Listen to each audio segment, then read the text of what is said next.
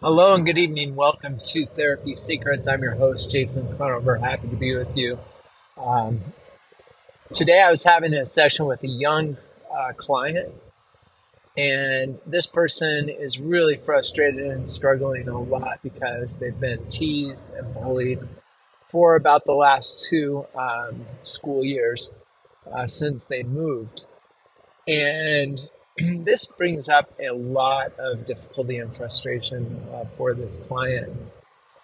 Simultaneously, I've been reading uh, the book Leadership and Self Deception by the Arbinger Institute. And so, bringing these two uh, things together, I've had those ideas on my mind from the book. I really recommend this book highly.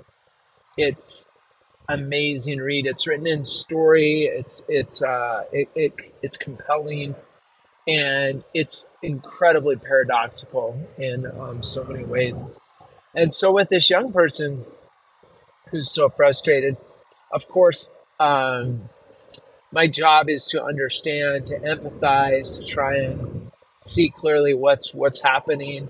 Uh, I know it's difficult for him, and he feels so um, frustrated, and mainly what uh, I think most of us do in those kind of situations.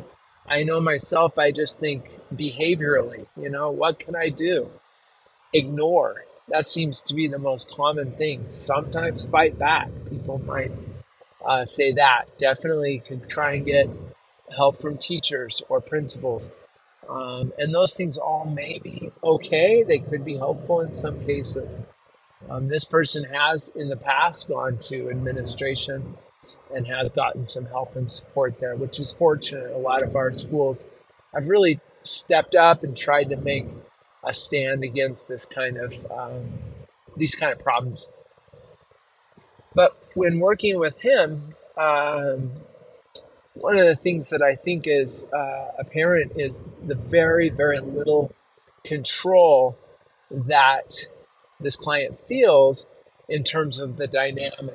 Um, so he can work on controlling, but or work on ignoring, but that's not going to give him very much control.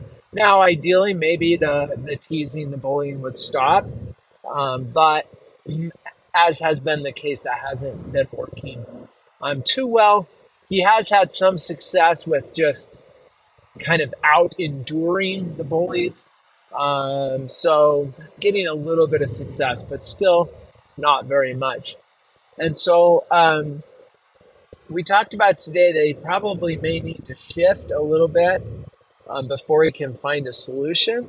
So one of the things we were working on was using some breathing, uh, very special. We've talked about on this uh, podcast, um, which is four seven eight this isn't really the solution, but uh, it may help him be able to have his uh, faculties, his brain, be able to work a little bit better. And then the next thing would be actually the amazing move, the most important move that would give him the maximum amount of control. And it's completely paradoxical. And my client was really struggling with this idea because it's the last thing we would ever think to do, and that's to really see the other person as a fellow human being with hopes and dreams, and to really try and just kind of see them and understand what might be happening.